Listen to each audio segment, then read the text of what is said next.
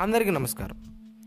Welcome to my podcast Khushi talks ఈరోజు మన topic వచ్చేసి జాతకాలు. మన కంట్రీలో సెంటిమెంట్ పీపుల్ చాలా ఎక్కువ మంది. నిజానికి సెంటిమెంట్స్ని చాలా సీరియస్గా తీసుకుంటారు. టీ కప్ నుంచి వరల్డ్ కప్ వరకు ప్రతి దాంట్లో సెంటిమెంట్స్ని ఫాలో అవుతారు. జాతకాలను నమ్ముతారు. ఇదే విషయాన్ని అలసిగా తీసుకుని చాలామంది జాతకాలు జంతికలంటూ రోజుకు ఒకటి తయారవుతున్నాడు. వీడి జాతకంలో నక్షత్రాలు ఎలా ఉన్నాయో తెలియదు కానీ వాడి మాటల్లో మాత్రం ముందే వీడికి చుక్కలు కనిపించేస్తున్నాయి. ప్రజెంట్ సిచ్యువేషన్స్ వచ్చేసరికి జాతకాలు మనిషికి బలంగా కాకుండా బలహీనతల్లా మిగిలిపోతున్నాయి. పూర్వం ఈ జాతకాలని పాజిటివ్ థింగ్స్కి శుభకార్యాలకి అలా చూసేవాళ్ళు.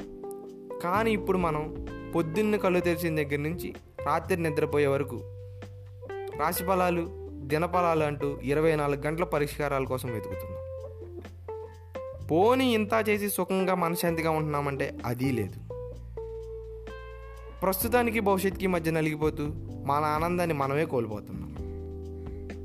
నిజానికి నేను కూడా జాతకాలను నమ్ముతా. కానీ నేను ఎలా నమ్ముతా అంటే మన తలరాత ఎలా ఉంటే అలా జరుగుద్ది అంటారు కదా ఇది నిజం. మన తల mind.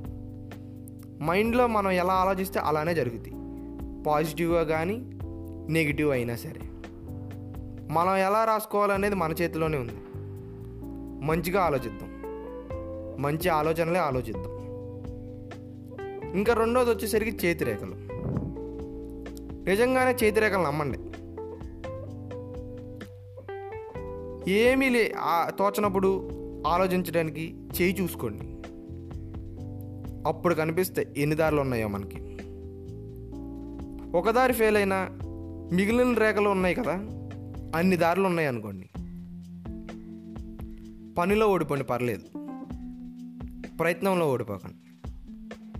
All is well thank you this is Khushi signing off